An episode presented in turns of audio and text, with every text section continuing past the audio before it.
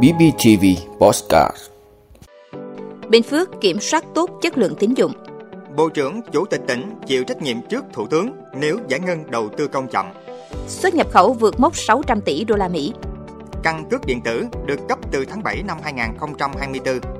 Việt Nam đứng vị trí 43 trong bảng xếp hạng chỉ số hiệu quả Logistics. Nga trở lại top 5 nhà xuất khẩu ngũ cốc lớn nhất sang EU. Đó là những thông tin sẽ có trong 5 phút tối nay ngày 4 tháng 12 của podcast BBTV. Mời quý vị cùng theo dõi. Bình Phước kiểm soát tốt chất lượng tín dụng. Thưa quý vị, theo Cục Thống kê tỉnh Bình Phước, tính đến hết tháng 11, tổng nguồn vốn huy động của các tổ chức tín dụng trên địa bàn ước đạt 52.050 tỷ đồng, giảm 685 tỷ đồng, giảm 1,30% so với cuối năm ngoái. Về hoạt động cho vay, đến ngày 30 tháng 11, tổng dư nợ tín dụng trên địa bàn ước đạt 121.600 tỷ đồng, tăng 13.463 tỷ đồng, tăng 12,57% so với cuối năm 2022. Về tình hình lãi suất đến tháng 11, lãi suất huy động tiền gửi bằng đồng Việt Nam của các tổ chức tín dụng trên địa bàn tỉnh phổ biến giữ mức ổn định so với tháng trước. Tiền gửi bình quân của các ngân hàng thương mại ở khoảng 5% một năm, lãi suất cho vay bình quân đồng Việt Nam ở mức khoảng 8,9% một năm. Từ đầu năm đến nay, các tổ chức tín dụng trên địa bàn tỉnh Bình Phước đã thực hiện các giải pháp tăng trưởng tín dụng có hiệu quả đi đôi với kiểm soát chất lượng tín dụng. Vì vậy, nợ xấu chỉ chiếm khoảng 0,9% trên tổng dư nợ. Bộ trưởng, Chủ tịch tỉnh chịu trách nhiệm trước Thủ tướng nếu giải ngân đầu tư công chậm. Thưa quý vị, Bộ Kế hoạch và Đầu tư vừa thông báo trong công văn hỏa tốc vừa gửi tới các bộ ngành địa phương về việc đôn đốc đẩy nhanh giải ngân vốn đầu tư công năm 2023. Cụ thể, Bộ Kế hoạch và Đầu tư nêu các bộ trưởng, thủ trưởng cơ quan ngang bộ, cơ quan trực thuộc chính phủ, chủ tịch Ủy ban nhân dân các tỉnh thành phố phải chịu trách nhiệm trước chính phủ, thủ tướng nếu kết quả giải ngân vốn đầu tư công năm 2023 không đạt mục tiêu thủ tướng giao. Theo Bộ Kế hoạch và Đầu tư, ước thanh toán vốn đầu tư công từ đầu năm đến ngày 30 tháng 11 đạt khoảng 460.980 tỷ đồng, đạt 60,1% kế hoạch Thủ tướng giao. Tỷ lệ giải ngân đầu tư công 11 tháng năm nay cao hơn cùng kỳ năm 2022, đạt khoảng 58,33%. Tuy nhiên, bên cạnh các bộ ngành địa phương có tỷ lệ giải ngân đầu tư công cao, vẫn còn 39 bộ, cơ quan trung ương, 27 địa phương có tỷ lệ giải ngân vốn đầu tư công 11 tháng dưới mức trung bình của cả nước. Theo đánh giá của Bộ Kế hoạch và Đầu tư, số vốn chưa giải ngân trong năm 2023 còn khá lớn, khoảng 247.000 tỷ đồng, tương đương 35% kế hoạch Thủ tướng giao, trong khi thời gian từ nay tới cuối năm chỉ còn 30 ngày. Xuất nhập khẩu vượt mốc 600 tỷ đô la Mỹ Thưa quý vị, theo Tổng cục Thống kê, 11 tháng năm 2023, tổng kim ngạch xuất nhập khẩu hàng hóa ước đạt 619,17 tỷ đô la Mỹ.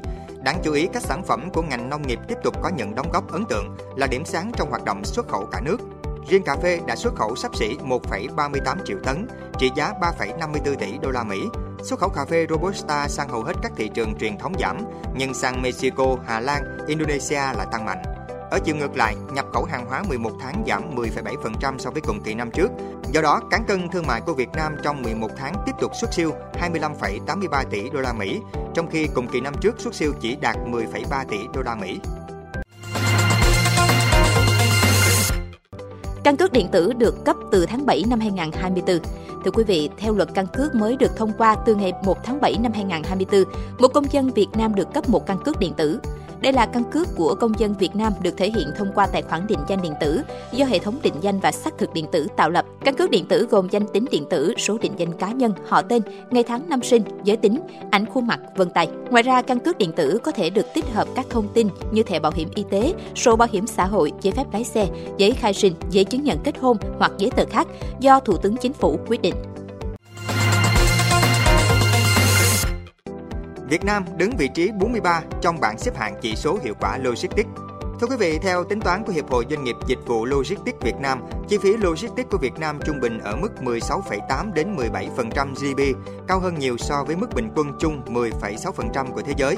Hạ tầng logistics còn nhiều hạn chế, thiếu đồng bộ và thiếu liên kết, quy hoạch cảng biển còn bất cập, chưa có các cảng đầu mối, các trung tâm logistics lớn quy mô khu vực và quốc tế. Năm nay, theo bảng xếp hạng chỉ số hiệu quả logistics do Ngân hàng Thế giới công bố, đà tăng của Việt Nam đã chậm lại và Việt Nam bị tụt 4 bậc trên bảng xếp hạng, rơi xuống vị trí thứ 43 so với vị trí 39 đã đạt được vào năm 2018. Nga trở lại top 5 nhà xuất khẩu ngũ cốc lớn nhất sang EU. Thưa quý vị, theo cơ quan thống kê châu Âu Eurostat, số lượng ngũ cốc của Nga xuất khẩu sang EU đã tăng gấp 10 lần kể từ năm 2022. EU đã tăng đáng kể nhập khẩu ngũ cốc của Nga bất chấp các lệnh trừng phạt của khối đối với nước này. Ukraine vẫn là nhà cung cấp ngũ cốc lớn nhất cho EU trong kỳ báo cáo với 1,2 triệu tấn, giảm 25% so với cùng kỳ năm 2022.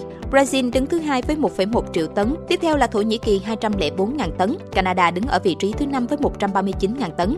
Trong khi đó, số liệu thống kê của Eurostat cũng cho thấy EU đã tăng cường nhập khẩu phân bón của Nga trong những tháng gần đây. Cho đến nay, EU đã áp đặt 11 vòng trừng phạt đối với Nga liên quan đến cuộc chiến ở Ukraine kể từ đầu năm 2022, hạn chế khả năng tiếp cận công nghệ và thị trường của nước này. Tổng lượng mua hàng của khối từ Nga đã giảm gần 5 lần kể từ khi áp dụng các biện pháp trừng phạt, trong đó tỷ trọng nhập khẩu ngoài EU của Nga giảm từ 9,5% vào tháng 2 năm 2022 xuống còn 2% trong tháng 9 năm 2023. Trong khi đó, Nga đã chuyển hướng thành công phần lớn thương mại của nước này sang châu Á, chủ yếu là Ấn Độ và Trung Quốc.